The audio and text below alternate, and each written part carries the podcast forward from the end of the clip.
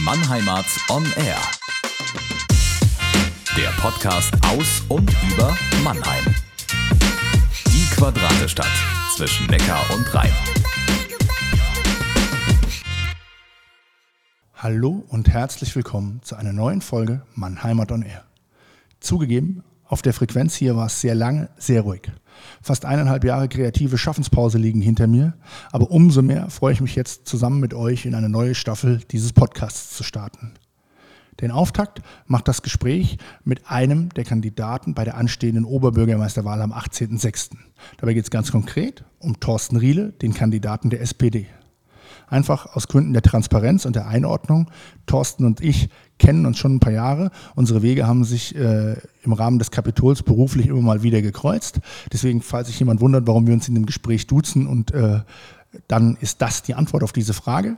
Ansonsten könnt ihr euch auf ein Gespräch freuen, in dem Thorsten erklärt, was ihn bewogen hat zu kandidieren, was seine Vision von Mannheim ist, was er glaubt, was anders werden muss im ganz generellen Umgang miteinander, aber auch entlang ganz konkreter Themenfelder, wo er Probleme sieht, wo er Verbesserungspotenzial sieht und wie die konkreten Ideen aussehen. Das ist ein ganz bunter Mix geworden. Ich denke, ihr könnt euch darauf freuen. In diesem Sinne will ich gar nicht lange aufhalten. Los geht's.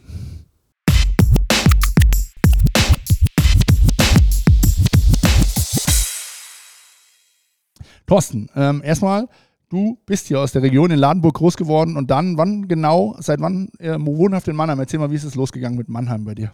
Also eigentlich ist Mannheim tatsächlich meine Heimat. Ich bin in Mannheim geboren, im städtischen, wie man so schön sagt, also im Klinikum. Äh, und äh, meine Eltern waren sehr viel unterwegs. Sie waren noch sehr, sehr jung, äh, als ich auf die Welt kam.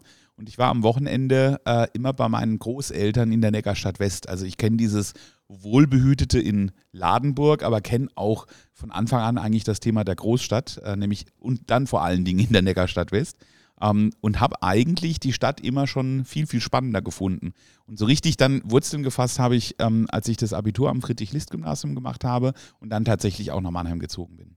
Und dann auch bis heute geblieben, wenn ich das richtig Bis sehe. heute geblieben, genau. Ich wohne äh, mit meinem Mann in Rheinau Süd am Rheinauer See. Ähm, haben da äh, eine Eigentumswohnung vor einigen Jahren gekauft und äh, fühlen uns da sehr, sehr wohl.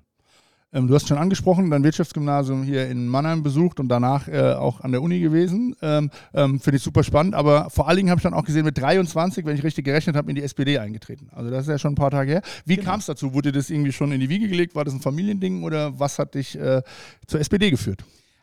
Ja, es ist insofern ganz spannend, weil meine Großeltern waren beide äh, Arbeiter. Äh, meine Großmutter war Reinemacherfrau bei BBC und eine meiner frühesten Kindheitserinnerungen ist tatsächlich, dass ich mit ihr an der Hand äh, zu einer Demo gegangen bin. Ähm, die waren im Ausstand, haben für faire Löhne gekämpft und ich habe zwar überhaupt gar nicht kapiert, um was es da ging. Ich war da vier, fünf Jahre alt, aber ich fand es unglaublich beeindruckend, diese Stimmung dort vor Ort und die Menschen, die da so zusammenstanden. Aber meine Großeltern waren tatsächlich nie Sozialdemokraten, waren nie in der Partei, aber haben natürlich immer Willy Brandt gewählt. Und auf der anderen Seite meine äh, Mutter, ähm, die äh, mütterliche Seite, äh, sind, kommen aus Seckenheim ähm, und aus äh, Neckarhausen. Gut bürgerlich würde man heute sagen, waren schon immer Händler gewesen, Tabakwarenhändler äh, in dem Fall. Und ich habe jetzt erst vor ganz, ganz kurzer Zeit, vor zwei, drei Jahren, äh, erfahren, dass mein Urgroßvater Sozialdemokrat war, von dem ich es eigentlich überhaupt gar nicht gedacht hätte. Und das kam raus, weil äh, meine Großnichte das Haus meiner Großtante aufgelöst hat. Und da ist das Mitgliederbuch äh, von ihm aufgetaucht. Und er ist äh, Ende des 19. Jahrhunderts geboren und 1918, 1919 ähm, äh, eingetreten in die Partei, äh, blieb dort äh, bis zum Verbot 33 und ist nach 45 wieder eingetreten. Aber die Familie wusste das tatsächlich nicht. Ist also in der Tat ein Zufallsfund. Also irgendwoher kamen die Gene und ähm, vielleicht ist das auch der Grund, warum ich bei der SPD gelandet bin. Okay, also 93 da eingetreten, dann ging es ja auch ein paar Jahre später in die Funktion, in der dich, glaube ich, zumindest die größere Stadtgesellschaft dann äh, in großen Teilen kennengelernt hat als äh, Macher und Geschäftsführer äh, des Kapitols. Was du ja jetzt dann, wie du mir eben gesagt hast, dann im, am 1.9. fast 25 Jahre dann gemacht hast ähm, und da natürlich auch sehr viel ähm, Menschen kennengelernt hast. Ähm, wie hat sich dann, also neben dem Kapitol, die äh, politische Laufbahn so entwickelt? Weil ich denke mal, da in Erscheinung getreten, auch für jedermann sichtbar, sage ich mal, für, den, für die breite Masse, dann natürlich auch mit dem Einzug in den Gemeinderat und die, den Fraktionsvorsitz. Aber von 93 bis dahin ist ja auch ein bisschen Wegstrecke. Also war das irgendwie immer da, das politische Interesse? Ist das irgendwie so ein, äh, eine konstante Kurve nach oben, die dann einfach immer mehr Raum eingenommen hat? So wirkt es ja so ein bisschen von außen, aber wie würdest du es selbst beschreiben? Ja, ich bin äh, Anfang der 2000er ähm, von der Partei in den Kulturausschuss äh, nominiert worden. Ähm, wir haben ja äh, Menschen, die wir mal, als Fachmenschen äh, den Kulturausschuss beraten. Das war eine Funktion, die ich fünf Jahre lang begleitet habe. Und vor 14 Jahren habe ich mich dann dazu entschieden, tatsächlich aus das Umfeld ein etwas Näheres zu machen und äh, bin als Bezirksberat in der Neckarstadt West äh, auch in der Tat das erste Mal in ein Amt äh, dann gekommen äh, und dann fünf Jahre später ähm, dann tatsächlich auch das erste Mal als Gemeinderat äh, gewählt worden. Und insofern ist es etwas, was ich so ein bisschen aufgebaut habe und was mir auch ganz wichtig war, ja, diesen Stallgeruch auch äh, zu bekommen. Äh, ich bin immer ein großer Fan davon, nicht sofort äh, das große Amt anzustreben, sondern das wirklich auch aufzubauen. Und das ist jetzt für mich auch ein klein bisschen ein Vorteil, weil ich diese ganzen ähm, diese ganzen Bereiche durchgemacht habe. Bezirksberat, einfacher Stadtrat, Fraktionsvorsitzender. Das heißt, ich habe Zeit gehabt, mich in die Denke der Verwaltung hineinzuversetzen, aber gleichzeitig auch mir natürlich das bewahrt, dass ich hm, als Unternehmer, der ich seit 25 Jahren nicht ganz unerfolgreich in Mannheim arbeite, ähm, einfach diese Situation und diese Sichtweise noch mit einbringen kann. Und das finde ich sehr bereichernd. Wenn wir jetzt nochmal ganz kurz, bevor wir uns dem äh, großen Themenfeld Mannheim äh, als im Detail widmen, einfach nochmal den Lebensweg weiter abschreiten, ist ja diese Geschäftsführerschaft Kapitol dann jetzt auch mit am 31.07., wenn ich richtig verstanden habe, ein, ein klares Ende gesetzt. Wie schwer fällt dir unabhängig von den neuen Aufgaben, die dann äh, aller Voraussicht nach oder möglicherweise anstehen, wie man es auch immer formuliert, der Abschied aus dem Haus in der Funktion? Ja, natürlich sehr schwer. Also das ist schon ähm, eigentlich mein Traumjob und ähm, ich bin aber der Meinung, dass vor allen Dingen Kunst und Kultur vom Wechsel leben. Und eigentlich bin ich auch schon einen Tick zu lang an der Stelle.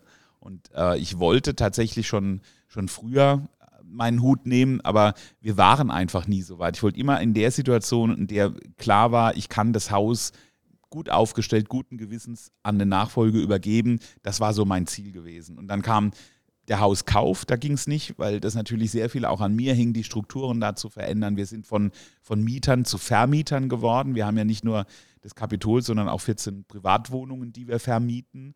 Ähm, das ist eine große Aufgabe, das muss finanziert werden. Da gab es viele Dinge zu klären. Das hing natürlich sehr an meiner Person. Dann kam Corona, die Pandemie, die natürlich jetzt auch nicht ähm, dazu geeignet war, zu sagen, ich verlasse da jetzt äh, dieses Schiff ähm, äh, und übergebe da das Steuerrad, sondern da mussten wir ja alle nochmal ganz, ganz tief ran und äh, gucken, wie kriegen wir das alles hin. Und jetzt ist so ein Punkt, äh, wo ich einfach für mich auch ganz klar merke, ähm, es ist jetzt gut so, wie es ist. Es ist gut aufgestellt. Wir haben äh, eine Idee. Es ist ein tolles Team im Haus, ähm, dass das wirklich sehr, sehr gut weitermachen kann. Aber natürlich fällt das schwer. Und das ist und bleibt mein Baby. Egal, was nach dem 18.06. passieren wird, äh, wird es auch so bleiben. Und ich werde auch tatsächlich erstmal Gesellschafter bleiben äh, in der GmbH, um das noch eine Weile mit zu begleiten. Und es ist auch ganz klar vereinbart, dass ich jederzeit zur Verfügung stehe, wenn das neue Team mich braucht. Aber ich bin niemand, der äh, da jetzt sagt, ähm, ich gehe einmal die Woche hin und gucke nach dem Rechten und dem Linken. Das ist nicht meine Aufgabe. Da bin ich auch nicht der Typ dazu. Aber das wird, glaube ich, ähm, gut gelingen und ich bin da sehr, sehr zuversichtlich. Also nicht so eine Uli Hoeneß-Manier. Äh Nein, überhaupt nicht. Ich, ich halt auch überhaupt, also ich finde es immer ganz, ganz gruselig, wenn Menschen sagen, so, ich höre jetzt auf, äh, aber dann noch drei Tage die Woche in der Firma sitzen, um zu gucken, wie es weitergeht. Das, das kann, also das geht nicht. Das ist überhaupt nicht meine Intention, gar nicht meine Idee. Und insofern ist es ganz gut. Und ähm, 31.07. ist tatsächlich, egal was passiert, mein letzter Arbeitstag im Kapitol. Und äh, jetzt hast du es ja schon so ein bisschen skizziert. Die letzten Jahre waren in der Funktion als Geschäftsführer ja durchaus alles andere als stressfrei. Viele äh, Mammutprojekte angeschoben, dann äh, Corona, glaube ich, einen harten Knüppel zwischen die Beine geworfen. Also man könnte auch verstehen, dass man sagt, man könnte sich nach Ruhe sehen, aber nichts dergleichen. Irgendwann, und deswegen mich interessiert die Frage nach dem Wann und dem Wie, ist ja dann die Entscheidung gereift, gefallen sich für das Amt des Oberbürgermeisters zu bewerben. Also das ja, glaube ich, das kann man sofort sagen, an Intensität dem anderen Job in nichts nachstehen wird. Wie ist es zu der Entscheidung gekommen, die ja Anfang des Jahres dann auch in der Öffentlichkeit bereit wurde, aber wie ist dieser Prozess für dich verlaufen? Ja, wir haben uns in der Partei im äh, letzten Jahr, und das ist ein gutes Jahr jetzt her, äh, Gedanken dazu gemacht, was passiert eigentlich, wenn Peter Kurz nicht nochmal antritt. Das war zu dem Zeitpunkt noch überhaupt nicht spruchreif, aber natürlich machst du dir Gedanken dazu. Ja? Und äh, Peter war zu dem Zeitpunkt auch noch gar nicht entschieden. Äh, und insofern haben wir ähm, in der ähm, äh, Parteiführung äh, uns darüber ausgetauscht und überlegt, wer könnte denn mögliche Nachfolger oder Nachfolgerin auch sein und haben mehrere Personen ausgemacht und darunter war eben ich auch und sind auf die Personen zugegangen mit der Bitte, sich über den Sommer mal Gedanken zu machen, ob man sich das grundhaft vorstellen könnte, falls Peter nicht mehr antritt. Und ich habe das sehr ernst genommen, ähm, weil ich äh, zu Peter Kurz auch ein sehr äh, intensives äh, Verhältnis pflege. Das ist, war mir immer sehr, sehr wichtig ähm, und gemerkt habe, dass mh, er so ein bisschen zaudert und nicht ganz hundertprozentig entschieden ist für das Thema, ja, ich trete selbstverständlich nochmal an. Deswegen habe ich das ernst genommen und habe das mit meiner Familie besprochen, vor allen Dingen mit meinem Mann, aber auch äh, mit dem Rest der Familie und habe die einfach mal gefragt, wie die dazu stehen. Weil klar ist, das Leben wird sich dann verändern, logischerweise. Ähm, äh, und das müssen die mittragen. Wenn die gesagt hätten, wir tragen das nicht mit, wäre das für mich schon ein Ausschlusskriterium gewesen. Und der zweite Punkt war gewesen, dass ich auch tatsächlich mit meinem Team im Kapitol gesprochen habe und nachgefragt habe, wie seht ihr das? Hättet ihr die Chance oder seht ihr die Chance, dass ihr ohne mich weitermachen könnt? Und das war mir eben an der Stelle auch wichtig. Und nachdem beide Fragen mit Ja beantwortet waren, habe ich mich gefragt, ob ich das überhaupt will. Ähm, weil das, äh, du hast es gesagt, ähm, das Leben eines Oberbürgermeisters ist doch an vielen Stellen sehr, sehr fremdbestimmt. Äh, und eigentlich bin ich das überhaupt gar nicht. Ich bin nicht der Fremdbestimmte, ich bin eigentlich der eher Freiheitsliebende. Ähm, aber an der Stelle war mir auch klar, dass es jetzt in Mannheim ein anderes Angebot geben muss, nämlich jemand, der Brücken baut und der die Menschen zusammenführt. Und das bin ich, das kann ich, das habe ich seit 25 Jahren eben in meinem Berufsleben auch bewiesen. Und insofern war dann der Entschluss ähm, nach der Sommerpause äh, zu sagen, ja, ich mache das. Und dann gab es wieder ein internes Gespräch ähm, mit all denjenigen, die dafür in Frage kommen. Wir haben uns tief in die Augen geguckt und äh, am Ende des äh, Gesprächs war im, war im Prinzip klar, dass es auf mich hinausläuft. Und dann haben wir aber natürlich die Entscheidung von Peter Kurz abgewartet. Also wir waren vorbereitet ähm, äh, auf die Situation und konnten insofern relativ schnell da auch drauf reagieren. Du hast es jetzt gerade schon so ein bisschen angesprochen. Ich hätte mir überlegt, wie man die Frage formuliert, ohne äh, da, äh, ich sag mal, verbrannte Erde in Anführungszeichen zu produzieren, weil man natürlich ja ein Erbe antritt mit jemandem, der jetzt äh, Dr. Peter Kurz 16 Jahre lang hier Oberbürgermeister gewesen ist und sicherlich, ich glaube, soweit kann ich mir sagen, eine andere Tonalität und ein anderes Wesen an den Tag legt, als du das jetzt Absolut. tust. Und du hast jetzt selbst schon gesagt, ähm, und mich würde jetzt einfach nochmal die Motivation dahinter von dir zusammengefasst interessieren, was deine Beweggründe dann auch konkret sind, für dieses Amt zu kandidieren und dich dafür zur Verfügung zu stellen oder zur Wahl zu stellen und was in deiner Sicht trotz des äh, parteiinternen Erbes vielleicht auch anders werden muss in deinen Augen. Ja, also ich will vielleicht mit dem anfangen, was uns eint. Äh, wir sind beide Sozialdemokraten, das heißt, unsere Grundwerte sind dieselben. Äh, und ich habe äh, Peter in all den Jahren immer in seinen großen Vorhaben unterstützt. Ich war vor zwölf Jahren derjenige, der gesagt hat, die Buga ist eine super Idee, da hänge ich mich hinten dran. Da habe ich mich auch maximal reingehängt und vor zehn Jahren dann nach dem Bürgerentscheid ähm, natürlich auch ganz oft äh, verbal verschlagen lassen müssen dafür, dass ich halt eben ja. ne, den Gegenwind ausgehalten und es war nicht einfach. Also gerade bei der letzten Kommunalwahl war ich derjenige, der in Freudenheim auf dem Podium saß und erklären musste, warum ich für die Buga bin und bin heute sehr überzeugt davon, dass die Entscheidung richtig war. Und so gibt es ganz viele andere Entscheidungen. Ich bin äh, sicher, dass wir äh, ohne Peter ähm, äh, an der Stelle ganz viele Dinge nicht hätten verwirklichen können. Die ganzen Konversionsflächen, Franklin, ähm, äh, alles, was wir dort gemacht haben in dem Bereich, der große Grünzug, der jetzt eben mit der Buga eben kommt. Es ging ja nie um die Buga, es ging um die Entwicklung des Grünzugs. All diese Dinge, die haben wir ihm im Wesentlichen zu verdanken, weil er ein ganz, ganz kluger Kopf ist. Und es geht zum einen darum, genau diese Dinge weiterzumachen und genau an diesen Stellen nicht aufzuhören, sondern noch einen Schritt weiter zu gehen, nochmal zu überlegen, wo können wir uns noch verbessern, wo haben wir noch Potenziale und wie können wir an der Stelle eben weitermachen. Was es aber eben auch braucht, und das ist jetzt der Unterschied, wir sind persönlich völlig unterschiedliche Menschen. Ich bin eher derjenige, der bei den Leuten draußen ist, ähm, der jetzt auch viel Freude daran hat, auch bei den Zukunftsspaziergängen die, den Menschen in den Stadtteilen zu begegnen, der äh, bei T mit T es liebt, wenn 12, 14, 16 Leute äh, um mich herum sitzen und wir intensiv miteinander diskutieren und in den Austausch kommen. Das ist der Punkt, den ich stärken möchte, auch als Oberbürgermeister, weil ich im Moment sehr merke, dass äh, die Bürgerinnen und Bürger auf der einen Seite und auf der anderen Seite Verwaltung und Politik unglaublich entfernt voneinander sind. Also das Thema Zusammenhalt schwindet immer mehr. Und ähm, es gibt eine Umfrage äh, und nur noch 28 Prozent der Menschen trauen der Politik überhaupt zu, das Thema Zusammenhalt ähm, äh, zu steuern und äh, zu verstärken. Und das ist schon sehr, sehr dramatisch. Ich glaube, jetzt geht es darum, dass äh, jemand da ist, der zuhört, der ähm, das, was die Menschen sagen, aufnimmt und vor allen Dingen die Probleme nicht nur beschreibt, sondern sie auch tatsächlich löst. Es geht um Problemlösungen. Und da braucht es meines Erachtens jemand an der Spitze ähm, äh, der Verwaltung, äh, der auch der Verwaltung gegenüber genau das vorlebt. Und das ist natürlich niemand, der aus der Verwaltung kommt, sondern jemand, der schon seit vielen Jahren in den Bereichen extern mitarbeitet, die Verwaltung kennt, aber sich diese Sicht von außen eben bewahrt hat. Und klar ist doch, wir haben unglaublich viele Baustellen. Und deswegen ist klar, dass äh, meine erste Aufgabe Mannheim sein wird. Ähm, und ich möchte gemeinsam mit den Menschen zusammen die Dinge angehen und anpacken. Und das ist das Angebot, was ich am 18.06. mache.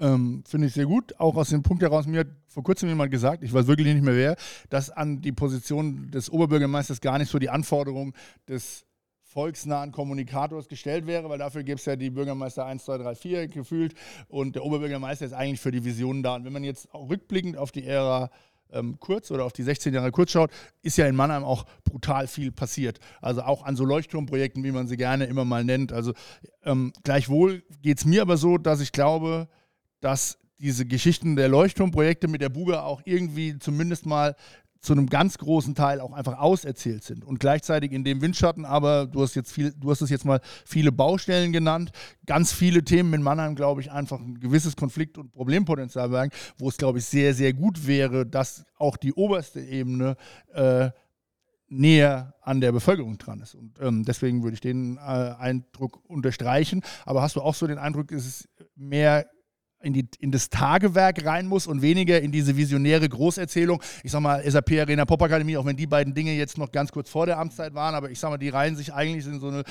oh, Friedrichsplatz, äh, Buga und all diese kleinen Quartier, Franklin, also da waren ja wirklich viele so Mammutprojekte mit roten Bändern durchschneiden, wie es man nennen will, aber gleichzeitig beschwert sich jeder, dass du über jede Straße fährst äh, und eigentlich äh, jedes Mal eine Felge ruinierst, wenn du da im Auto durchfährst, weil irgendwie einer vergessen hat, dass zufällig auch die Bestand noch irgendwie wichtig wäre. Also hast du du auch so den Eindruck, dass es da in die Richtung auch einfach Impulse Richtung wahrnehmbarem Daily Life braucht? Ich glaube, es braucht beides. Also es braucht genau die Problemlösung äh, und nicht nur die Problembeschreibung. Du hast jetzt den Straßenzustand angesprochen. Das ist so, da brauchen wir nicht drüber zu äh, diskutieren. Äh, die Straßen sind ganz oft schlecht. Wir haben, äh, wenn wir das Thema Verkehrswende ernst nehmen, brauchen wir Radwege, die den Namen verdient haben und nicht nur rote Farbe auf der Straße. Ähm, wir müssen bei dem Thema Reinigung, Sauberkeit in der Stadt uns deutlich verbessern. Das fällt schlicht und ergreifend auf. Wenn ich in Berlin bin, merke ich, die Stadt ist deutlich sauberer äh, als Mannheim. Und Berlin ist äh, im Gegensatz zu Mannheim äh, mit vielen, viel mehr Menschen äh, gesegnet. Also insofern äh, liegt es nicht an der, also kann es nicht an der Größe liegen, ähm, dass wir das äh, zu wenig hinbekommen. Also da gibt es ganz, ganz viele Themen, um die es geht. Ähm, es geht darum, dass wir für fast 1500 Kinder im Moment keine Kinderbetreuung vorhalten können, weil es die Plätze schlicht und ergreifend nicht gibt. Das ist eine Gerechtigkeitsfrage gegenüber den Kindern, vor allen Dingen aber äh, gegenüber den Eltern, ähm, die das organisieren müssen und so weiter. Aber eine Stadt wie Mannheim braucht auch Ambitionen. Mannheim ist für mich die einzige Weltstadt Baden-Württembergs und wir dürfen uns nicht abmelden in unseren Ambitionen. Die müssen wir auch betrachten. Darum geht es nämlich auch. Ähm, und insofern haben wir da sehr viel Potenzial, gerade was das Thema ökologische Transformation anbelangt. Wenn wir uns überlegen, in welche Sommer wir hineinlaufen. Da werden 40, 45 Grad keine Seltenheit sein. Wo sind die Schattenplätze in der Innenstadt? Wo haben wir die Möglichkeit, dass sich Menschen, dass Menschen zur Ruhe kommen können? Äh, wo sind die Wasserflächen, äh, die wir eben im Sommer eh auch nutzen können? Das sind Riesenthemen, die wir eben auch unter diesen ganzen Komplex ähm, fassen müssen und wo wir mehr Ideen brauchen und wo wir ja auch wirklich besser werden müssen äh, und auch die Planung verbessern müssen, die Prozesse verbessern müssen. Und darum geht es mir eben auch. Da waren jetzt viele Punkte drin, an denen ich direkt im Detail was nachfragen könnte, aber ich würde noch einen Punkt vorne dran stellen, weil du jetzt ja einfach quasi als gebürtiger Mannheimer und quasi den allergrößten Teil deines Lebens auch hier wirklich wohnhaft. Wie find, hat sich denn Mannheim in der, in der, in der Metaebene so aus dem Blick von oben so ein bisschen in der Zeitachse entwickelt? Also wo steht Mannheim in deinen Augen heute? Ähm, unabhängig von den einzelnen Facetten einfach in der Entwicklung. Ich kann für mich sagen, ich kam 2003 zum Studieren habe meine erste Wohnung im Jungbusch mit meiner Mutter angeguckt und die hat gemeint, hier ziehst du auf gar keinen Fall hin. Heute muss ich drüber lachen. Also das beschreibt mir so ein bisschen, wie sich so das Bild geändert hat. Aber ähm, weil man ist ja immer geneigt, das Negative zu sehen und hab, mir fallen jetzt auch gleich Schlaglöcher ein, mea culpa, aber ich glaube, man kann ja auch sagen, ähm, die Stadt hat sich weit entwickelt, aber da würde mich mal dein Blick interessieren. Ja, das Thema Vielfalt empfinde ich als Bereicherung. Also das belastet uns an manchen Stellen, weil Vielfalt auch anstrengend ist. Das gehört zur Wahrheit mit dazu. Also wenn ich ähm, äh, teilweise dann Umgangsformen miteinander sehe, wo ich denke, Mann, oh Mann, da haben wir aber im, im Vielfaltsthema eben auch nochmal eine Baustelle, die wir miteinander betrachten müssen. Aber das funktioniert. Ähm, ich bin jetzt gerade während des Wahlkampfs beispielsweise sehr viel auch unterwegs mit äh, der türkischen Community im, in Klein Istanbul, wie wir es so gerne nennen, ähm, hinterm ähm, äh, Marktplatz. Und die wollen auch was von der Stadt. Die haben auch ein Interesse daran, dass das anders wird. Äh, ich war bei muslimischen Jugendlichen, die unglaublich viel von der Gesellschaft erwarten, aber sich auch total einbringen wollen. Dieses Potenzial zu nutzen und gemeinsam zu überlegen, wie können wir äh, in dieser Vielfalt ähm, äh, das Beste davon rausholen. Und viel, also Vielfalt bedeutet nicht für mich, äh, wir machen nur türkische Cafés rund um den Marktplatz und es gibt keinen Wein mehr und es gibt kein Bier mehr. Das ist für mich nicht Vielfalt. Das ist eher ein Rückschritt. Das sehen die übrigens aber ganz genauso. Und dann zu überlegen, wie können wir das verändern? Wie können wir da gemeinsam dran gehen? Und was ist vielleicht jetzt der nächste Schritt? Und wie müssen wir äh, miteinander äh, ins Gespräch kommen? Das ist die Aufgabe eines Oberbürgermeisters. Das, da sehe ich die Metaebene, den Zusammenhalt hinzubekommen ähm, auf die Menschen zuzugehen und zu überlegen, was kann jeder Einzelne äh, tun, um die Situation zu verbessern und wie können wir das gemeinsam machen und was erwächst daraus. Das finde ich die spannende Aufgabe. Du hast ja Zusammenhalt auch als bei deinen Zielen als, als zweiten Punkt. Äh, ich weiß nicht, ob da eine Wertigkeit drin ist, aber es ist in der Liste mal der zweite Punkt auf deiner Webseite. Und ähm, wenn man den durchliest, sind da klare kommunizierte Dinge, Verein und Ehrenamt stärken, Sauberkeit. Ähm, ich glaube aber ja unter dem Begriff Zusammenhalt kann man ja jeder noch viel mehr reinladen. Ähm, und ich glaube, jeder wird auch wahrscheinlich d'accord gehen, dass unser gesamtgesellschaftlicher Zusammenhalt die letzten Jahre schwer gelitten hat. Also ich glaube, den, das wird jeder unterschreiben. Ist es aber auch nicht Teil der Wahrheit? Und da habe ich manchmal den Eindruck, tut sich Politik auch schwer, dem Motto fördern und fordern mhm. zu folgen, also auch wirklich fordern in noch irgendwie zu erwähnen. Du hast eben schon mal so anklingen lassen im Sinne von, ähm, man muss die Angebote machen, aber man muss auch klar genau. sagen, weil ich habe immer so den Eindruck, das werden irgendwie so, ist es nicht sauber auf der Straße, das kann sein. Wir haben, da gab es jetzt irgendwie, ich glaube in der Podiumsdiskussion war irgendwie von 500 freien Stellen ja. in den, aber das ist ja der eine Teil der Wahrheit, aber die andere, der andere Teil der Wahrheit ist ja irgendjemand muss ja den Müll auch einfach auf die Straße werfen. Also warum und wie geht es dir damit? Tut sich Politik auch so schwer, irgendwie zum einen die Angebote zu machen, die Richtlinien zu setzen und Maßnahmen zu ergreifen, aber gleichzeitig auch klar zu kommunizieren, wo vielleicht auch in unserem Zusammenleben ein neuer Geist her muss, ein neuer Zusammenhalt? Ja, es ist immer so ein schmaler Grad zwischen äh, der Verpflichtung der Menschen auf der einen Seite äh, und der Sanktionierung auf der anderen. Ja, ähm, gerade bei dem Thema Sauberkeit, das finde ich eigentlich so ein klassisches Beispiel. Jeder weiß, die Stadtverwaltung macht ja nicht die Straßen dreckig, sondern die Menschen, die drüber laufen und ihr Zeug da einfach hinschmeißen oder liegen lassen. Ja. Da auf der einen Seite äh, auf der Ordnungsseite einzugreifen und zu sagen, Menschen, die uneinsichtig sind und trotz Ansprache und trotz mehrmaligen Ermahnen und trotz dem Versuch, äh, ein Verständnis dafür zu, ähm, äh, zu bekommen, äh, es immer noch machen, dass es dort empfindliche Strafen geben muss, bin ich ein großer Fan davon. Machen wir aber nicht. Also das wird so immer ein bisschen negiert. Ja, ja, man will ja hier nicht irgendwie überall an jeder Ecke einen Polizisten oder einen kommunalen Ordnungsdienst stehen haben. Darum geht es ja überhaupt gar nicht. Aber ich kann doch nicht ähm, allen Ernstes denjenigen, die äh, sagen, ähm, wir wollen, dass sich das ändert, aber dafür nichts. Das heißt, da braucht es eine Strategie. Ich bin aber ein großer Fan davon, tatsächlich auch das andere zu machen, nämlich dafür zu sorgen, dass wir erstens weniger Müll überhaupt produzieren. Also eine Zero-Waste-Strategie ähm, zu schauen, wie können wir Müll in der Tat vermeiden, indem wir zum Beispiel Mannheim äh, zu einer äh, Recap äh, Stadt machen, wo du überall den gleichen Becher bekommst, den du überall wieder abgeben kannst. Zum Beispiel, ja, um Einwegbecher schlicht und ergreifend zu vermeiden. Das wäre etwas, was mich interessieren würde. Also können wir darüber äh, entsprechend auch Müll vermeiden? Ja, können wir, indem wir es eben machen, aber auch über Aufklärung äh, das Ganze laufen lassen weggeworfene Zigarette verunreinigt bis zu 150 Liter frischem Wasser. Das ist irre. Das können wir uns überhaupt gar nicht mehr erlauben. Es geht einfach schlicht und ergreifend nicht mehr. Das heißt, auch da braucht es eine Strategie. Das ist eine, eine Kampagnenstrategie. Das heißt, man muss kampagnefähig sein. Das sind wir in der Stadtverwaltung teilweise. Da müssen wir besser werden. Wir müssen mehr erklären, wir müssen mehr in die Aufklärung gehen, aber wir müssen auch denjenigen deutlich sagen, die sich nicht an die Regeln halten, das kostet empfindliche Strafen. Es sind immer diese zwei Seiten der gleichen Medaille. Äh, ja, das würde ich so unterschreiben und das klingt auch ähm, nach einer klaren Antwort. Eine Frage, die mich darüber hinaus interessiert, aber das Thema will ich gar nicht so sehr intensiv behandeln, aber mich würde mal einfach dein Gemütszustand dazu interessieren. Kannst du Diskussionen über das Thema Verkehr in Mannheim überhaupt noch hören? Also ich würde mir vermuten, das äh, kann dir eigentlich kaum noch Spaß machen, darüber zu sprechen, oder? Äh, doch, es macht schon Spaß, darüber zu sprechen. Aber ich finde es schade, dass wir an dem Thema Verkehrsversuch in der Innenstadt hängen bleiben, denn das ist ja eigentlich nicht das Thema. Das Thema ist, wie schaffen wir es, eine Stadt, die äh, im Sommer zunehmend heißer wird, äh, so zu attraktivieren, dass die Menschen sich dort noch aufhalten können. Darum geht es mir eigentlich. Also ich habe es vorhin angedeutet, wo sind die Schattenplätze, wo ist das Wasser innerhalb der Stadt, wo gibt es die Ruhezonen für die Menschen.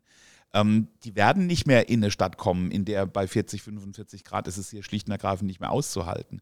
Das Thema Verkehr ist für mich ganz, ganz klar. Ich möchte, dass der Durchgangsverkehr, also die, die die Stadt nur nutzen, um von A in ein anderes B zu kommen, dass man das weiträumig umfahr umfahren lässt. Ich will aber auch, dass die Zielverkehre, also die, die in die Stadt rein müssen, weil sie einkaufen gehen, weil sie dort was zu erledigen haben, dass die gut in die Stadt reinkommen. Und das schaffen wir meines Erachtens äh, auch mit digitalen Hilfsmitteln. Ich hätte gerne eine App, in der ich zum Beispiel meinen Parkplatz buchen kann. Am besten rechne ich den über die App gleich noch ab und im allerbesten Fall sagt mir die App, wie ich am schnellsten reinkomme und am schnellsten wieder rauskomme aus der Stadt. Da wird doch ein Schuh draus. Ich will aber auch, dass Handwerker beispielsweise Zonen haben, in denen sie unproblematisch parken können, weil sie ansonsten sagen, wenn ich in der Stadt nirgendwo parken kann, kann ich auch keine Kundengeschäfte mehr ähm, äh, hier erledigen. Auch das funktioniert ja so nicht. Auch da brauchen wir Antworten drauf. Da möchte ich, dass wir weitere Zonen ausweiten, die tatsächlich auch Handwerkerparkplätze beinhalten beispielsweise. Ich will auch, dass man die erste halbe Stunde in den Parkhäusern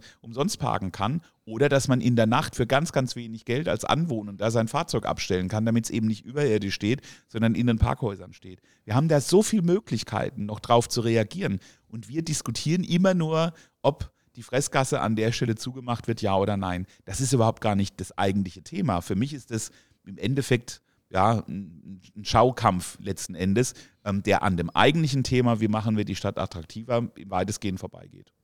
Da äh, habe ich viel Verständnis für. Gleichwohl hast du ja auch jetzt schon Themen angesprochen und ich glaube, das habe ich auch in bisherigen Berichterstattungen oder deinen Äußerungen rausgehört, dass in der Prioritätenliste schon ist, Anteilseigner wären Anwohner, Geschäftstreibende, Gäste und ganz dann hinten eigentlich die Leute, die hier nur durchfahren, weil es irgendwie schneller geht von Ludwigshafen nach Heidelberg. Geht. du das, kann man das so grob zusammenfassen? Absolut. Was bei der Diskussion ganz oft vergessen wird, ist, dass die Innenstadt ja nicht nur ein Handelszentrum ist, sondern auch ein riesengroßes Wohnquartier. Hier leben Menschen und zwar nicht zu wenig. Und das wird ganz oft vergessen. Ähm, man fokussiert sich dann immer nur, ja, aber die Autos müssen auf jeden Fall und überall durch und überall hin, am besten vor die, vor, vor die Tür äh, beim Einzelhändler. Das ist ja utopisch. Nee, wir brauchen einen besseren ÖPNV. Wir brauchen die Erreichbarkeit, äh, die Verbesserung der Erreichbarkeit. Auch für den Autoverkehr die Verbesserung der Erreichbarkeit. Und der Verkehrsversuch hat doch nicht an dem Versuch gekrankt. Eigentlich war doch das Problem die, die Baustellen außenrum. Die Kurpfalzbrücke, die drei Wochenenden geschlossen sein hätte sollen, sechs Monate zu war. Wir hatten noch den Umbau ähm, äh, vom Hauptbahnhof. Wir hatten die Augusta-Anlage, die nicht fertig war. Ganz zu schweigen von der Brückensituation Richtung Ludwigshafen und dem Fahrlachtunnel. Das sind ja die eigentlichen Probleme, die wir außenrum hatten. Also ich bin der festen Überzeugung, dass wenn wir den Verkehrsversuch anders kommuniziert hätten, und da sehe ich die eigentliche Problematik, nämlich dass die Kommunikation schlecht gelaufen ist. Wir haben ja auch nichts aus dieser Fläche gemacht. Wir haben da am Anfang, Ende der Fressgasse, Fußgängerzone ein bisschen Rasen reingelegt. Ansonsten war das sich dem Aber Jahr über. Nur zwei Wochen. Genau, also sich, sich dem Jahr, genau eben, sich dem Jahr über völlig allein gelassen. Also, wenn man da mal ein Angebot gemacht hätte und auch die Händler mit einbezogen hätte, ja, ich glaube, die Diskussion wäre in Teilen zumindest anders verlaufen. Klar, wir haben Ausfahrt Erbprinzenstraße, das sind alles Probleme, die will ich überhaupt gar nicht wegdiskutieren. Und da müssen wir uns auch drum kümmern.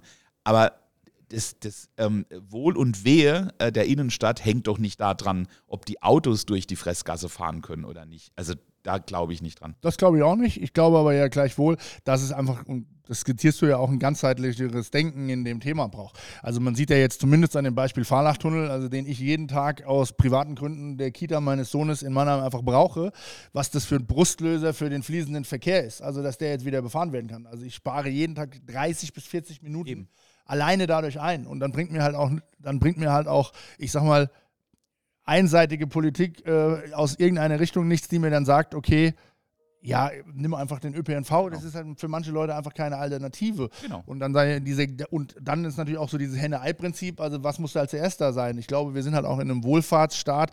Natürlich muss man Leuten zumuten und auch im hinsichtlich Klimaschutz sagen, okay, manches wird auch von unseren althergebrachten Verhaltensweisen zur Disposition stehen müssen, aber gleichwohl haben wir uns natürlich auch an gewisse auch Arbeitsplätze und Arbeitszeiten gewöhnt, die wir nicht einfach sagen können, okay, ich bin jetzt halt statt 30 Minuten mit dem Auto zwei Stunden mit dem ÖPNV unterwegs. Wie das ja manche politischen äh, Parteien dann einfach sagen, okay, das könnte auch Wege sein. Und mir fehlt da oft einfach so ein bisschen die Ganzheitlichkeit und wenn man jetzt, man verzeiht mir, von außen drauf guckt, wirkt auch das Baustellenmanagement der Stadt nicht so, als würden die Büros untereinander Türen haben, sage ich mal. Also, dass man sich da irgendwie abstimmen könnte. Manches ist externe, externe Einflüsse, also dass jetzt an der SAP-Arena äh, ähm, auf einmal irgendwie die Brücke so hin ist, dass da nur noch 50 gefahren werden kann, okay. Aber manchmal, ich erinnere mich dran, unser Büro Richtung Käfertal wird die Mannheimer Straße und die Friedrich-Ebert-Straße gleichzeitig aufgerissen. Wo ich mich dann halt frage, okay, also macht es irgendwie Sinn? Also da die Ganzheitlichkeit in der Verwaltung, finde ich, ist da ja eigentlich fast eine größere Stellschraube. Plus dem vielleicht auch ehrlich machen, und das wäre dann noch eins obendrauf so ein Punkt, dass man gewisse Dinge auch noch nicht beeinflussen kann. Also zum Beispiel, ich glaube, die Ludwigshafener Brückenthematik ist ja mit einer der allergrößten Faktoren, und da sitzt man schlicht und ergreifend, was Gestaltung angeht, ja nicht im Fahrersitz. Ja, das ist richtig. Ähm, will aber noch eins äh, sagen. Wir können die Stadt natürlich nur dann, sagen wir mal, auch in der Verkehrswende ordentlich ähm, bearbeiten, wenn wir auch die Möglichkeit haben, dass beispielsweise äh, die Eltern den Kita-Platz auch stadtteilnah haben und nicht von einem Stadtteil in den übernächsten fahren müssen, weil nur dort der Kita-Platz zur Verfügung steht. Also die eigentliche Idee ist ja, ähm, dass Kinder äh, ihren Kita-Platz in der Nähe haben, dass du die Einkaufsmöglichkeiten um die Ecke hast, dass du alles, was du brauchst bis zum Arztbesuch, außer beim Facharzt, tatsächlich in deinem Stadtteil auch abwickeln kannst. Auch darüber müssen wir nachdenken. Das können wir an ganz vielen Stellen ähm, äh, ja eben auch nicht gewährleisten. Äh, das heißt, auch da ist ein Potenzial, wie können wir das Ganze schlicht und ergreifend verbessern. Und ja, es ist richtig, sehe ich genauso. Das Baustellenmanagement hat in der Tat auch noch Luft nach oben. Auch da müssen wir uns fragen, warum kriegen wir das noch nicht so richtig zusammen äh, und wo können wir die Strukturen an der Stelle verbessern. Ähm, das hat natürlich aber auch damit was zu tun, äh, und das ist vielleicht auch wiederum die Kehrseite, dass die Stadt Mannheim immer noch die Finanzkraft hat, äh, die Dinge auch tatsächlich zu reparieren. Und die Baustellen sind ein Ausdruck dessen, dass auch investiert wird in die Infrastruktur. Das darf man auch nicht verkennen. Also insofern, ich reg mich auch drüber auf. Es geht mir ganz genauso und würde mir auch wünschen, dass manche Dinge einfach irgendwo besser koordiniert sind. Aber dass wir überhaupt noch investieren können, ist natürlich auch etwas, was wir äh, in den äh, letzten Jahren ähm, auch sehr deutlich nochmal nach vorne gebracht haben. Aber das müssen wir vielleicht auch an der Stelle nochmal besser erklären, äh, um was es uns denn da überhaupt geht. Also die Infrastruktur muss dringend in Ordnung gebracht werden. Und da müssen wir sicherlich an der einen oder anderen Stelle noch deutlich mehr investieren. Aber gleichzeitig hast du jetzt vor allem aus reinem Interesse, vielleicht kannst du es mir auch erklären, unser Büro ist direkt an der ABB-Brücke. Außer Spurverengung sehe ich da seit sechs Jahren gefühlt keinen einzigen Bauarbeiter. Also, und das ist, und Fahrlachtunnel wird auch kein normaler Bürger, glaube ich, verstehen, warum der für fünf Lichter gefühlt so lange zu ist. Also ich glaube, wir haben ja so ein Thema einfach auch, das Themen für den Normalsterblichen, da sind wir wieder auch bei der Kommunikation, um die wir uns hier gerade, dann auch irgendwie nicht transparent sind und natürlich dann der Unmut einfach steigt, ja. weil man irgendwie von links nach rechts irgendwie seinem Alltag kaum noch gerecht werden kann. Die Leute machen das ja wahrscheinlich auch nicht aus Langeweile, sondern weil es für ihren Alltag und ihre Lebenswirklichkeit halt massive Konsequenzen hat. Ja, ähm, die ähm, Länge von Planungsprozessen irritiert mich tatsächlich auch zunehmend. Also wir haben teilweise Planungen, wo ich sage, das muss doch innerhalb von Monaten abgeschlossen sein. Warum dauert das denn so lange? Und das hat äh, teilweise an Komplexität oder mit Komplexität zu tun. Also so eine Brücke ist tatsächlich ein sehr komplexes Bauwerk.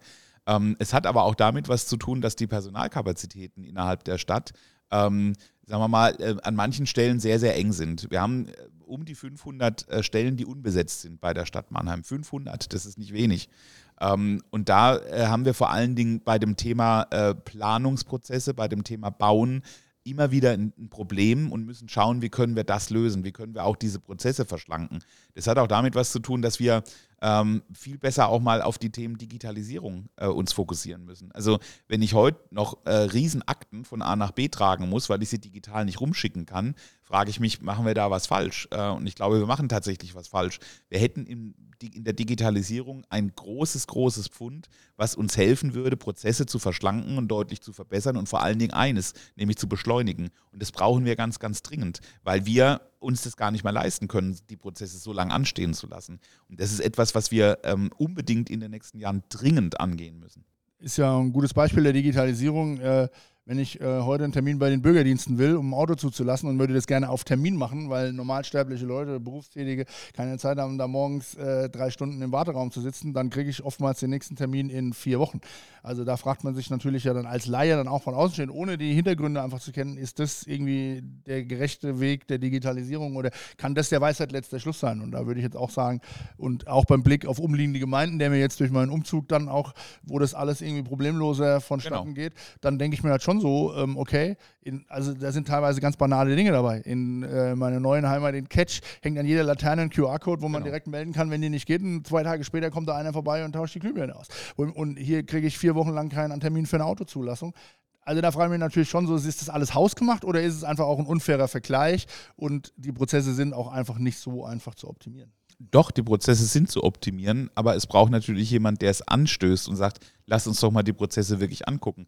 Das Kfz-Kennzeichen ist ein super Beispiel. Es gibt Kommunen, denen musst du gar nicht mehr ähm, dorthin gehen, da kannst du es nämlich digital entsprechend abwickeln. Und das ist doch auch eine Vereinfachung für die Mitarbeitenden vor Ort, wenn sie bestimmte Prozesse hm, gar nicht mehr äh, überwachen müssen, beziehungsweise persönlich gar nicht mehr äh, in Augenschein nehmen müssen, weil wir sie digital eben auch abbilden können. Und da würde ich gerne hinkommen, da würde ich gerne drüber sprechen. Da brauchen wir äh, nochmal eine Draufsicht. Ähm, und vor allen Dingen ähm, ja, müssen wir da die Schlagkraft deutlich verbessern und verstärken. Das hat was mit Budgets zu tun und das hat auch in dem Fall was mit Manpower zu tun, aber die würde sich an der Stelle lohnen. Da würde ich gerne reingehen. Du hast eben schon was angesprochen, was ich auch noch mal ganz kurz an einem Rande, Flächenversiegelung, Sommer in Städten und wir müssen auch schauen, wie wir die Aufenthaltsqualität oder die Lebensqualität in so einer Stadt aufrechterhalten. Wie zufrieden kann man dann mit der Entwicklung von einem Glücksteinquartier, von einem Hauptbahnhof, von einem Viktoria-Vorplatz sein, wo man bei salopp formuliert Grün und Schatten äh, aber wirklich äh, mit der Lupe suchen muss. Also das sind ja wirklich Plätze, wo eine Chance da gewesen wäre, gefühlt aus meiner Sicht mehr äh, hinsichtlich äh, den Klimawandel und Schatten und eben diesen Themen ein einzubringen. Also Mannheim gehört oder Mannheim ist die äh, am zweitversiegelste Stadt Deutschlands mit über 66 Prozent. Interessanterweise hinter Ludwigshafen. Also da nehmen wir uns als Schwesterstadt nicht sehr viel, aber trotzdem ist es natürlich sehr, sehr bedenklich. Jetzt gibt es Plätze, die haben eine bestimmte Funktion. Also der Bahnhofsvorplatz beispielsweise hat eine verkehrliche Funktion. Ähm, da wirst du bestimmte Dinge wahrscheinlich nicht anders gestalten können. Aber gerade auf der Rückseite, das ist ein super Beispiel, der Lindenhofplatz, ist für mich eine vertane Chance, ähm, zu überlegen, wie können wir das an der Stelle denn anders machen. Und das eigentliche Grundproblem ist, dass die in der Zeit geplant worden sind, nämlich vor vielen, vielen Jahren und jetzt den aktuellen Bedürfnissen so nicht mehr äh, Rechnung tragen. Das heißt, wir müssen uns auch, glaube ich, bei jedem Platz nochmal überlegen, müssen wir da nochmal dran? Brauchen wir eine Veränderung, weil eben die Situation sich kom komplett verändert hat und auch die äh, das nicht mehr die Antwort auf die richtige Zeit ist. Ähm, und da hast, also wir haben viele Plätze in den letzten Jahren gemacht, aber alle immer mit dem gleichen Problem, dass sie eigentlich mehr versiegeln, als dass sie ähm, grünen Möglichkeiten bieten, äh, Baummöglichkeiten bieten und entsprechend auch äh, dann natürlich für ähm, äh, Versickerungen äh, bei Regenfällen und so weiter äh, die richtige Lösung sind. Und da müssen wir nochmal dran. Jetzt habe ich nicht die Idee, dass wir die Plätze alle wieder aufreißen und neu machen, aber wir müssen schauen, dass wir die künftigen Plätze genau äh, an der Stelle äh, umarbeiten. Da haben wir jetzt in der Innenstadt den Swansea-Platz, der als nächstes äh, eben auch mit ansteht. Ähm, da gibt es auch eine Förderung vom Bund. Ähm, und da müssen wir wirklich auch nochmal hingucken. Ich habe die Pläne gesehen äh, und da bin ich der Meinung, da geht mehr. Also da hat man, glaube ich, noch eine Möglichkeit, eben noch eine Schippe draufzulegen. Und da wirklich drum zu kämpfen und um wirklich jeden einzelnen Platz, um jeden einzelnen Punkt sich nochmal zu bemühen und zu überlegen, wie kriegen wir das hin? Die leeren Baumscheiben, die wir überall in der Stadt haben, ja, ähm, weil irgendwelche Leitungen unten drunter durchlaufen. Ja, da müssen halt die Leitungen verlegt werden. Also wir müssen in den nächsten Jahren deutlich besser und schneller werden, was dieses Thema anbetrifft. Wir wollen bis 2030 klimaneutral sein. Das werden wir nicht schaffen, wenn wir da nicht Dampf auf den Kessel geben. Und das ist genau auch meine Motivation zu sagen, lass uns da noch eine Schippe drauflegen. Wir müssen da schneller werden, müssen da besser werden und müssen da wirklich Zug reinbekommen. Und gleichwohl drängt sich mir zum Beispiel auch bei dem Glücksteinquartier, wo natürlich jetzt da ist die Entwicklung auch von der Zeit überholt worden mit Homeoffice und Büros. Da ist aber der Viktoriaturm steht zum guten Teil leer und äh, im Wohlgelegen steht mhm quasi jedes zweite Gebäude leer und gleichzeitig werden neue Bürogebäude in dieser Menge da unten hingebaut. Also da frage ich mich dann zum Beispiel jetzt auch, ist das städtebaulich wirklich sinnvoll und nicht erstmal den zwingend zu schauen, kann man auf Bestandsflächen nicht irgendwie nochmal eine, ähm, ist natürlich ein Eingriff in den privaten Markt, auch klar, aber trotz alledem ist es ja auch Ausweisung von Baugebieten und Co. Und man fährt jetzt so gefühlt den Lindenhof lang und denkt, okay, wir sind jetzt noch mehr Großstadt, als wir es vielleicht vorher sind, rein optisch, aber ob es der Weisheit letzter Schluss äh, ist, jetzt auch, wenn man so die Geoquartiere einfach der Stadt anschaut, würde ich mal eine Frage stellen wollen. Also ich persönlich glaube, dass wir in den nächsten Jahren da ähm, eine große Konversion erleben werden. Äh, ich glaube, dass einige dieser großen Gebäude in der Tat nochmal umgewandelt werden, eher in Richtung Wohnraum. Weil, äh, und das sehe ich wie du, äh, wir gerade nach Corona einen völlig anderen Bedarf beschreiben, als, als wir den vorher hatten. Also ich komme aus einer Welt, ähm, da hat jeder seinen Schreibtisch, da hat jeder seinen Raum, da hat jeder seinen Stuhl. Äh, ich sehe aber Welten, ähm, da teilen sich mehrere Menschen ähm, äh, Arbeitsplätze völlig unproblematisch, die sich einbuchen, die sagen so, ich habe hier irgendwo meinen Container, wo ich dann entsprechend, also diese modernen Arbeitswelten, die ja auch, sagen wir mal, in, in vielen Großunternehmen auch schon seit vielen Jahren ähm, äh, äh, laufen und die funktionieren. Da haben wir bei der Stadt in der Tat ein Thema. Äh, also da müssen wir für uns auch nochmal definieren, wo gehen wir denn da eigentlich hin. Äh, ich glaube, da sind wir hm, auch noch ein gutes Stück weit weg davon. Aber das geht natürlich den Unternehmen ganz genauso. Also wie gesagt, ich glaube, dass wir ähm, große Gebäude, ähm, die jetzt genau für die Funktion äh, als, als Büroräume gebaut worden sind, in den nächsten Jahren nochmal anders erleben werden. Da bin ich mir ziemlich sicher. Jetzt würde ich gerne zu dem Punkt springen, der auf allen Plakaten, glaube ich, am häufigsten steht. Nicht nur auf deinen, sondern auf allen, alle Kandidaten. Und gleichwohl einer ist, der, glaube ich, viele Leute umtreibt, erst recht Erwerbstätige, nämlich, du hast auch vorhin schon mal angerissen, das Thema mit Kita und Betreuungsplätzen. Ist es überhaupt möglich, Plätze zu versprechen oder zu versprechen, sich darum zu bemühen, mhm. obwohl es in meinen Augen neben allen Verfügbarkeit von baulichen eine, eigentlich ein Personalmangelproblem ist? Und wie, wie kann man das kommunal lösen?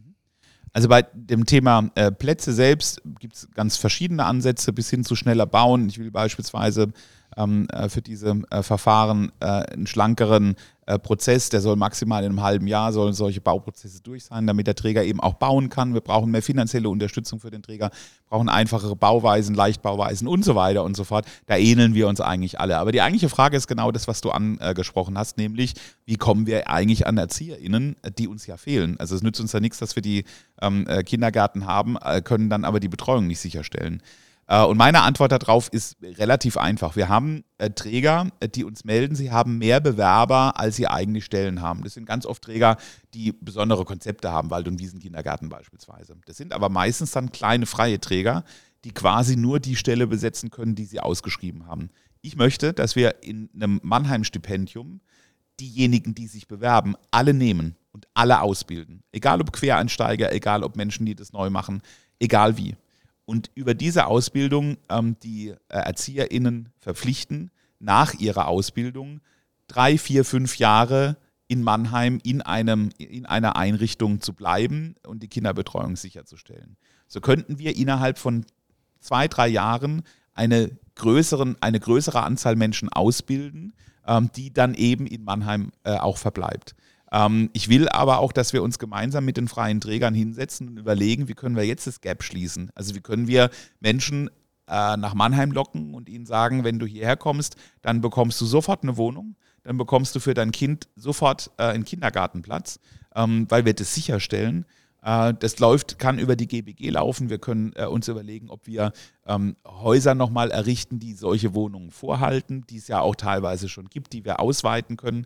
Das heißt, wir brauchen ja dazu im Endeffekt eine Anwerbemöglichkeit. Wir müssen auch überlegen, Wie können wir Quereinsteiger besser qualifizieren und schneller qualifizieren? Wie können wir Tageseltern äh, finden, die relativ schnell als Tagesmutter und Tagesvater eine überschaubare Gruppe von Kindern äh, eben äh, auch nehmen können, um das Gap zu schließen? Wie können wir Wald- und Wiesenkindergärten deutlich schneller ausweiten? Wiesenkindergarten im Luisenpark, im Herzogenriedpark beispielsweise, hätte ich ganz gerne.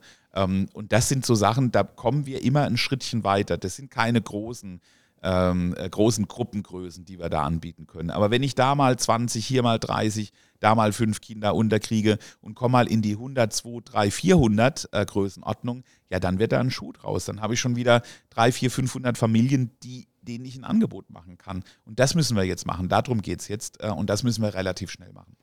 Das finde ich auch äh, erfreulicherweise ehrlich, weil ich glaube, man, es geht in diese Diskussion, die führt man ja in anderen Bereichen auch, im, im Gesundheitswesen, wo der Personalnotstand äh, eigentlich jetzt nicht auf Ärzteebene, aber auf Pflegeebene oder Altenpflege ja ähnlich äh, prekär ist, immer so, als gäbe es irgendeine Möglichkeit, diese Leute irgendwie aus dem Hut zu zaubern. Und eigentlich äh, ähm, ist das ja. Nein, haben wir nicht. Aber trotzdem muss man irgendwann immer anfangen, die attraktive, ja. also die langfristige Perspektive zu entwickeln, einfach das Berufsbild zu stärken, aber gleichzeitig natürlich dann auch über Wettbewerb schlicht und ergreifend ähm, und das ist ja die Aufgabe des Mannheimer Oberbürgermeisters im Wettbewerb mit den umliegenden Gemeinden oder Städten, ähm, dann dafür Zuzug im wahrsten Sinne des Wortes zu sorgen.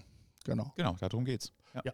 Ähm, ja, jetzt haben wir schon durch ein ganzes äh, Portfolio an Themen äh, ge gehetzt oder nicht gehetzt, eigentlich gar nicht, aber geeilt. Ähm, und ähm, zum Schluss würde ich gerne nochmal so ein bisschen den Fokus ein bisschen rausziehen, weil ähm, wir hatten am Anfang auch über die Kommunikation gesprochen und mich würde mal interessieren, wie du den äh, ja, jetzt, du bist ja viel draußen. Ich glaube, mit so vielen Leuten spricht man nie wie in der mhm. Wahlkampfphase. Und ähm, ich kenne dich ja jetzt auch als äh, sehr umgänglichen, volksnahen Menschen, der mit jedem, glaube ich, äh, ein gutes Gespräch führen kann. Wie viel, wie erlebst du die Stimmung und wie spürst du so, was man ja bundespolitisch dann eben auch bekommt. Du hast vorhin gesagt, 28 Prozent nur noch der Leute trauen Politik das zu. Man sieht irgendwie Sonntagsfragen und muss äh, ernsthaft in Sorge sein um äh, rechtspopulistische Tendenzen. Also wie erlebst du das in deinen täglichen Gesprächen im Umgang mit der Bürger, ähm, äh, das Interesse, das ehrliche Interesse oder auch den Gegenwind? Wie kommt dir das so vor? Also ich spüre Gegenwind tatsächlich relativ selten, in der Tat. Äh, gerade vor Ort ist es äh, relativ selten. Ähm, ich spüre eher eine unglaubliche Neugierde, was ich gut finde, ähm, weil die Menschen sich dafür interessieren, wer ist denn das, der da kandidiert und den ich vielleicht wählen soll. Äh, und das ist ja eigentlich das Ziel von einem Wahlkampf, die Menschen zu interessieren und vor allen Dingen auch zu überzeugen. Ähm, ich spüre vor allen Dingen, dass äh, die Veranstaltungen, die ich mache, sehr gut besucht sind. Also gerade äh, vor ein paar Tagen ähm, zum Thema Zusammenhalt, ganz lustigerweise, äh, mit David Wolf und Anna Kremer äh, diskutiert. Äh, da waren in der Gartenstadt im Wolfsbau ähm, 80 Menschen, damit war der Laden bumsvoll. Ähm, und das ist schon eine ziemliche Größenordnung. Ich hatte im Kapitol Unterstützerveranstaltungen, da waren 600 Leute. Also das, das Haus war quasi einmal komplett voll gewesen. Also das erlebe ich schon als, ähm, als extremst interessant, weil die, weil die Menschen neugierig sind und weil sie, äh, weil sie Fragen haben. Sie stellen sehr viele Fragen. Äh, das ist vielleicht, sagen wir mal, so das, äh, teilweise das, was äh, einen so ein bisschen dann müde auch macht am Ende des Tages, wirklich jedem gerecht zu werden, mit jedem zu sprechen. Aber das ist eine Aufgabe, die ich mache und die ich auch machen muss und die ich auch gerne mache, weil ich das ähm, nicht als Belastung äh, erlebe, sondern eher als etwas, äh, wo ich diese Neugierde äh, nutzen kann, äh, um meine Themen eben auch zu setzen. Ähm, das macht sehr viel Spaß. Also es ist anstrengend, aber der Spaß steht total im Vordergrund. Und ich muss auch wirklich sagen, ich habe so ein tolles Team äh, hinter mir. Das ist eine Teamarbeit. Also wenn diese Oberbürgermeisterwahl äh, gelingt, dann war das nicht nur meine Kandidatur, sondern die Kandidatur von ganz, ganz vielen, die daran glauben und einfach auch mitarbeiten. Und das ist was für mich sehr, sehr belebendes und was mir unglaublich viel Freude macht. Aber gleichwohl musste ja der Blick auf jüngere Wahlergebnisse, die Statistiken, die du selbst zitiert hast, auch gewissermaßen, selbst wenn du es jetzt im täglichen Umgang aus nachvollziehbaren Gründen noch nicht immer so erlebst, ja trotzdem gesamtgesellschaftlich Gedanken auch machen und sicherlich ja auch einen Teil dazu führen, wie du denkst, wie Politik künftig einfach anders der, den Bürgern begegnen muss. Ja, deswegen ist es für mich eben so wichtig, das Thema Kommunikation nochmal anders zu sehen. Also wir müssen Entscheidungen viel besser erklären. Wir müssen die Menschen mitnehmen in die Entscheidungsprozesse. Ähm, weil wir sie ansonsten in der Tat verlieren. Da bin ich ganz bei dir. Ähm, das ist etwas, was äh, dann in der Tat das tägliche Brot sein wird. Und äh, was ich mir wünsche, ist, dass wir ähm, ja auch da äh, nochmal in der Verwaltung besser werden, äh, indem wir uns auch überlegen, welche Kommunikationskanäle haben wir. Da reicht es mir halt nicht, im Amtsblatt äh, der Stadt Mannheim einmal die Woche einen Artikel äh, stehen zu haben, äh, was dann übers Wochenblatt verteilt wird, was viele gar nicht lesen bzw. gar nicht bekommen. Äh, und dann ähm, sage ich, das war jetzt Kommunikation genug. Nee, da brauchen wir eine andere Idee von Kommunikation. Meine Idee davon ist auch tatsächlich in die Stadtteile zu gehen, zu den Menschen zu gehen, die Dinge vor Ort zu erklären. Ich will mit den Bezirksbeiräten ins Gespräch kommen. Ich will mit den Menschen auf dem Marktplatz äh, sprechen. Ähm, ich will den Unternehmen vor Ort begegnen, den Vereinen vor Ort begegnen. Das ist auch Aufgabe eines Oberbürgermeisters. Und ich glaube, dass daraus auch wieder mehr Zusammenhalt erwächst. Ähm, weil äh, die Menschen wissen, wer der andere ist, um was es geht, welche ähm, Herausforderungen er hat äh, und weil wir die Herausforderungen gemeinsam angehen. Daraus erwächst, glaube ich, auch wieder Zusammenhalt.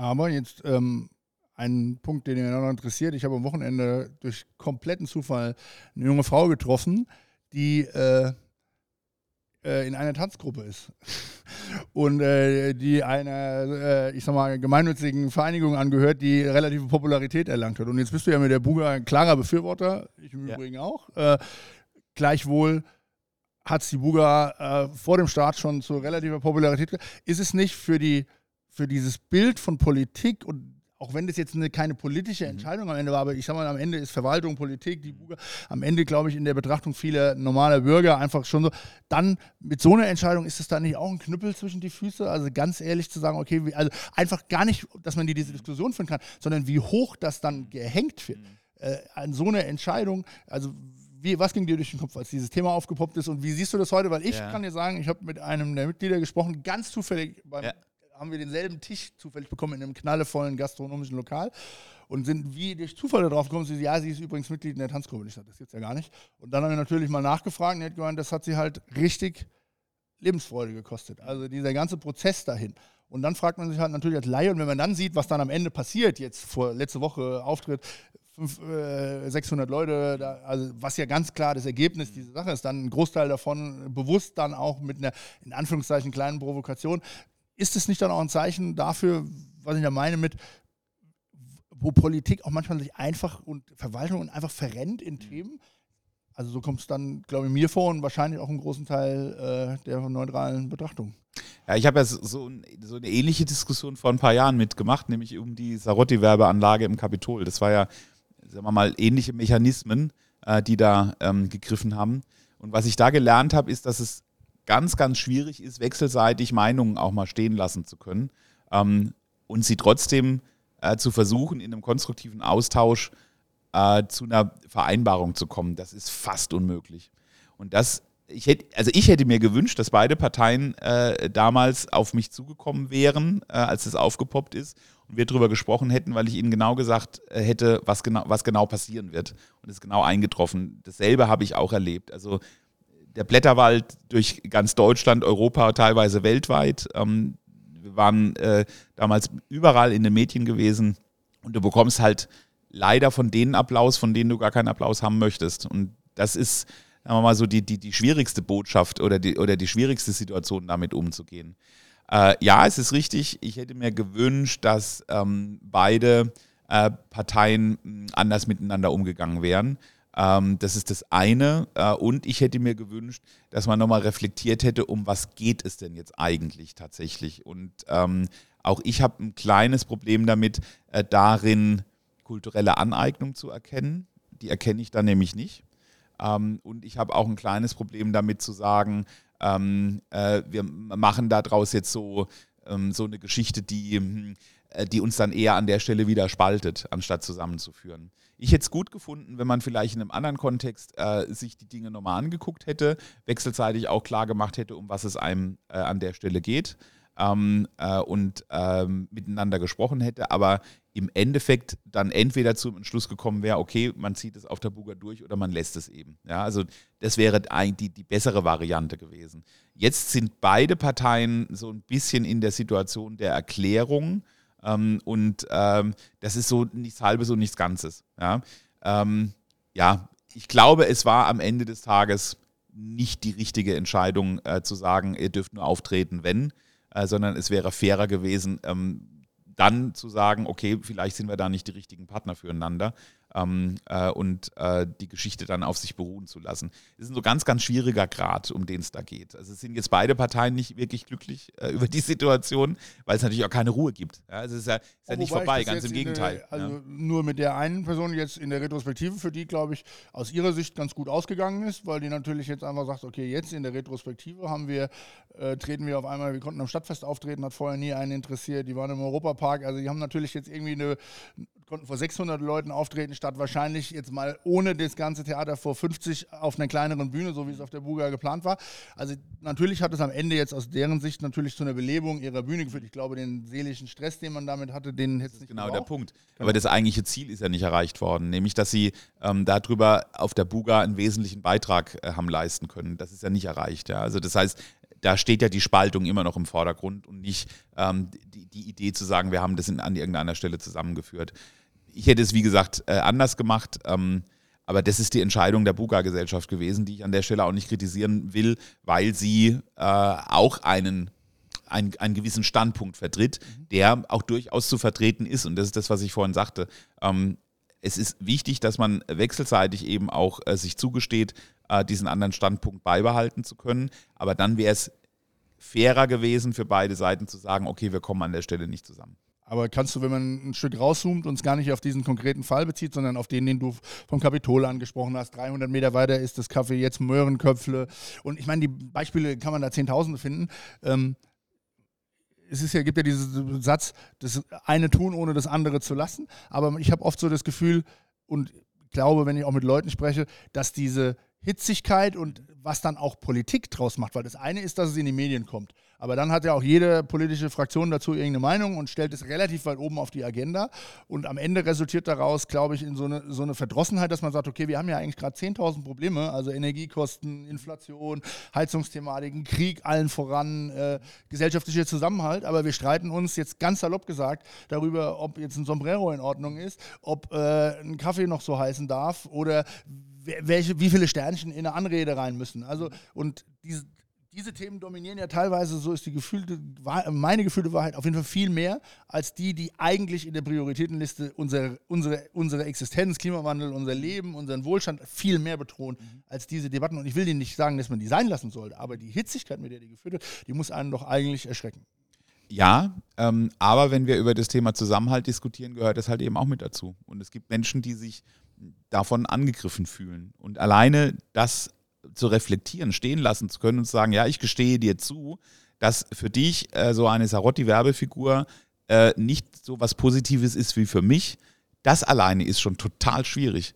Ähm, und ähm, die Hitzigkeit der Diskussionen, äh, das ist ähm, immer, also die empfinde ich als äh, eine Diskussion von, von Verlust. Also ich habe Angst, dass mir ähm, aus meiner Vergangenheit heraus, weil ich sage, die Sarotti-Schokolade war für mich immer was Positives. Das habe ich von der Oma bekommen, wenn es ein besonderer Tag war. Das war nicht die tägliche Schokolade, sondern die besondere Schokolade, ähm, dass mir die aberkannt wird. Und darum geht es aber überhaupt gar nicht. Es geht darum, dass wir anerkennen, äh, dass äh, Menschen sich dadurch angegriffen fühlen.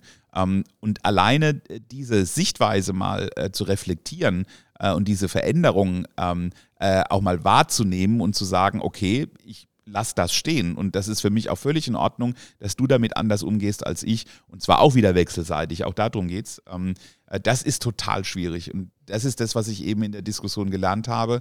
Und deswegen äh, äh, haben wir ja im Kapitol entschieden, dass wir jedes Jahr dieses Thema auch wieder aufnehmen und über ähm, ähm, Diskussionsveranstaltungen, Filmbeiträge, Konzerte und so weiter versuchen, diese Wechselseitigkeit äh, herzustellen. Das ist ganz, ganz schwierig. Ähm, aber es lohnt sich am Ende des Tages, äh, miteinander dieses Gespräch zu suchen. Es ist immer besser, als sich nicht zu begegnen, nicht miteinander zu sprechen und über die äh, sozialen Medien zu sagen, pff, mir ist es scheißegal, ich sage dazu immer noch genauso, wie, das, wie ich immer dazu gesagt habe und alles andere ist mir wurscht.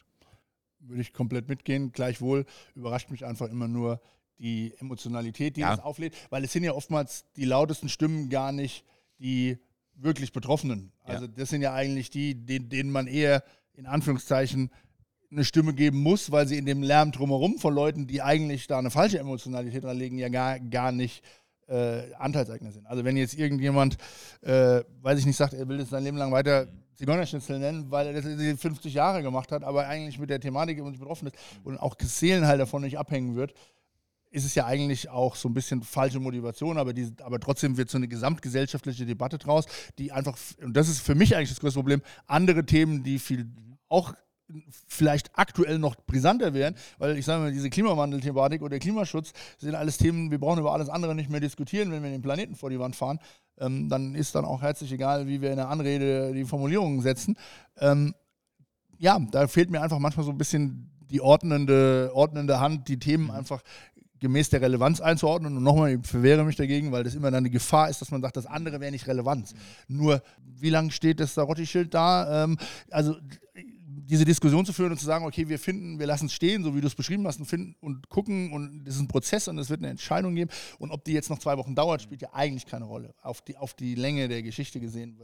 Ähm, und andere Themen müssten eigentlich dringlich entschieden werden und tauchen dann vielleicht nicht in der Relevanz auf. Und das ist so ein bisschen das, was mir dann so vorkommt. Ja, das ist richtig, aber man muss natürlich auch sehen, dass sich Gesellschaft verändert und auch entwickelt, ähm, äh, egal in welche Richtung jetzt.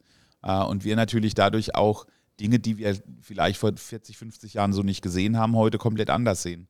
Ähm, und das ist auch Aufgabe von Politik, äh, diese Dinge wieder zusammenzuführen und äh, zu schauen, äh, was bedeutet das eigentlich für eine Gesellschaft? Ähm, wo entwickelt sie sich hin und ähm, welche, ja, welche, welche Beschränkungen bedeuten das letzten Endes auch? ich finde es trotzdem wichtig, solche Diskussionen zuzulassen und sie auch zu führen die sozialen Medien sind da für mich nicht der richtige Ort dafür. Das ist, ähm, da sagst du Dinge, äh, die würdest du jemand anderem, wenn du ihn direkt siehst, so nicht ins Gesicht sagen. Ähm, da braucht es andere Formate dafür. Äh, und deswegen äh, glaube ich, ist es wichtig, dass wir uns auch darüber verständigen, wie können wir äh, diese Formate mh, gestalten und wo kann dieser Ort sein äh, wo haben wir die Möglichkeiten, uns auszutauschen und vor allen Dingen darüber eben auch zu verständigen. Das finde ich am Ende des Tages wichtig. Haben wir die gleichen Ziele in der Gesellschaft? Also gehen wir äh, auf das gleiche Ziel zu? Ähm, äh, wie beschreiben wir dann diesen Weg auf dieses Ziel und wie müssen wir es konsequenterweise machen und wen müssen wir dazu einbeziehen und mitnehmen? Das sind die Fragen, die äh, ganz dringend auch äh, geklärt werden müssen, im Kleinen wie im Großen. Also das egal, egal ob es im Kinderspielplatz um die Ecke geht oder tatsächlich, wie schaffen wir Klimaneutralität oder ähm, wie gehen wir äh, mit Sombreros äh, bei einer Tanzgruppe um. Äh, die Mechanismen sind immer die gleichen. Mal ist es heftiger geführt, mal weniger heftig. Aber die Frage wirklich zu stellen, haben wir das gleiche Ziel? Ist der, ist der Fokus derselbe? Und wenn ja, wie kommen, wie kommen wir dahin? Äh, welche Wege gehen wir? Das ist eigentlich Aufgabe auch von der Stadtpolitik jetzt bin ich eigentlich wirklich bis auf einen letzten Punkt ganz am Ende, der kein thematischer mehr ist, sondern eher so, ich würde gerne mal wissen, wie erlebst du den Wahlkampf so jetzt nicht in den, nicht gegenüber den Bürgern, den Interessenten, sondern unter den Kandidaten einfach, weil ihr seid ja logischerweise in der Natur der Sache liegt sehr oft auch an selben Orten dann einfach in Diskussion und ähm, wenn man jetzt von außen drauf schaut, sind ja jetzt, ich sag mal, die aussichtsreichsten Kandidaten, wenn ich das jetzt äh, einschätzen würde, die, die auch schon in der Politik vorher eine Rolle gespielt haben. Also ähm, da, also wie erlebst du da das Miteinander? Weil es ist ja jetzt nicht so, dass das wirklich fremde Leute sind, wo jetzt jemand kommt und sagt, okay, ich komme jetzt hier von außen rein und ähm, bumm. Ähm, und ja, wie, wie fällt da so dein, der Umgangston aus und wo sind da vielleicht auch in deinen Augen die größten Streitpunkte? Weil ich habe den Wahlom, äh, Wahlomat, heißt ja hier nicht, sondern den Kandidatomat ja. mal gemacht und war äh, dann überrascht von ja. wie vielen Themen da einfach eine Konkurrenz dann bei den, ich sag mal, ähm, bei, jetzt bei dir, bei Christian Specht und ähm, dann auch vielleicht bei den Grünen noch da ist, ohne den anderen jetzt zu nahe treten zu wollen, aber jetzt mal bei den größten Parteien oder von den größten Parteien unterstützten Kandidaten. Ja, wie erlebst du da den Wahlkampf? Ist das in deinen Augen harmonisch? Vielleicht auch ein Vergleich zu früher? Oder würdest du sagen, da ist schon auch trotzdem große Dissens da in Themen? Also ich erlebe ihn zum, jetzt mal zum jetzigen Zeitpunkt als fair. Also ähm, wir sind nicht unfair zueinander und gehen auch nicht unfair miteinander um. Äh, wir begrüßen uns beispielsweise ganz normal, das gehört irgendwie auch mit dazu. Also wir gehen, wir gehen weitestgehend normal miteinander um. Auch wenn wir uns manchmal auf den Podien äh, kabbeln und nicht immer einer Meinung sind. Das, aber das gehört ja mit dazu. Muss ja auch, der Wähler muss ja auch erkennen, ähm, wo haben wir Unterschiede, wo gibt es die Unterschiede. Ähm, und klar ist, in den großen Themen haben wir nicht viel Unterschiede. Also ähm, uns allen geht es darum, wie können wir äh, das Thema äh, bezahlbarer Wohnraum äh, beispielsweise stemmen. Da ist dann der Inhalt der Unterschied. Ja? Ähm, äh, wenn man äh, beim Herrn Specht eben guckt, bei dem geht es auch darum zu sagen, wir machen Einfamilienhäuser, Reihenhäuser und so weiter. Äh, und ich sage ganz klar, das wird für uns in den nächsten Jahren kaum noch möglich sein, weil wir bei 17.000 Wohnungen, die uns fehlen, kaum noch Fläche haben, die zu generieren. Da können wir nicht mehr die Einfamilienhaussiedlungen irgendwo hinstellen. Das geht einfach schlicht und ergreifend nicht. Ähm, äh, es geht darum, äh, wie können wir Kindergartenplätze äh, gestalten, wie bekommen wir das am besten hin. Da sind wir uns auch alle einig. Da gibt es dann auch die Nuancen des Unterschiedes, das, was ich vorhin äh, gesagt habe bei den ErzieherInnen. Ähm, das ist etwas, was äh, uns, glaube ich, äh, wirklich weiterbringen kann äh, und was für mich eben im Vordergrund stehen würde. Für mich wäre das auch eines der wichtigsten Thema, äh, Themen. Kinder, Jugendbildung ist eines meiner Themen, die ich als Top-Themen auch mit ähm, bearbeiten möchte, weil sie wichtig sind für uns. Also es gibt ähm, mal da und dort Unterschiede. Wir gehen fair miteinander um. Ich glaube, am Ende des Tages kommt es darauf an, wem die Wählerinnen und Wähler zutrauen, äh, so eine Stadt äh, als Stadtoberhaupt tatsächlich zu führen. Ähm, und da ist für mich das Angebot aus meiner Sicht äh, ganz klar. Ich bin äh, niemand, der aus der Verwaltung kommt. Ich bin kein Verwaltungsbeamter, ich bin auch kein Jurist. Äh, aber ich bin eben jemand, der äh, Brücken bauen kann und die Menschen mitnehmen kann. Und ich glaube, das ist jetzt ein Punkt, den wir brauchen momentan, äh, nachdem sich auch die Menschen sehnen, jemand, den sie mh, hm, anfassen können, im Sinne von, äh, der ist zugänglich, äh, der ist bei den Leuten, äh, der spricht äh, mit, mit mir, der versteht auch, um was es mir geht, der empathisch ist, ähm, der äh, vielleicht aber auch, sagen wir mal, so ein bisschen, komm, wir packen das jetzt zusammen an, Mentalität auch mitbringt. und das braucht es jetzt auch. Das braucht es übrigens auch in der Verwaltung. Auch die Verwaltung wartet, habe ich so den Eindruck im Moment genau auf so jemanden. Ähm, und insofern ist es etwas, was ich als Angebot mitbringe. Ob sich die Menschen dafür entscheiden oder ob sie sagen, da hatte jemand 16 Jahre äh, schon die Möglichkeiten und reflektieren und sagen, ja, okay, 16 Jahre zwar jetzt nicht wahnsinnig viel äh, verändert, aber trotzdem äh, die Erfahrung macht es an der Stelle. Das muss jede Wählerin, jeder Wähler für sich entscheiden. Das ist spannend und am 18.06. wissen wir mehr, würde ich mal sagen.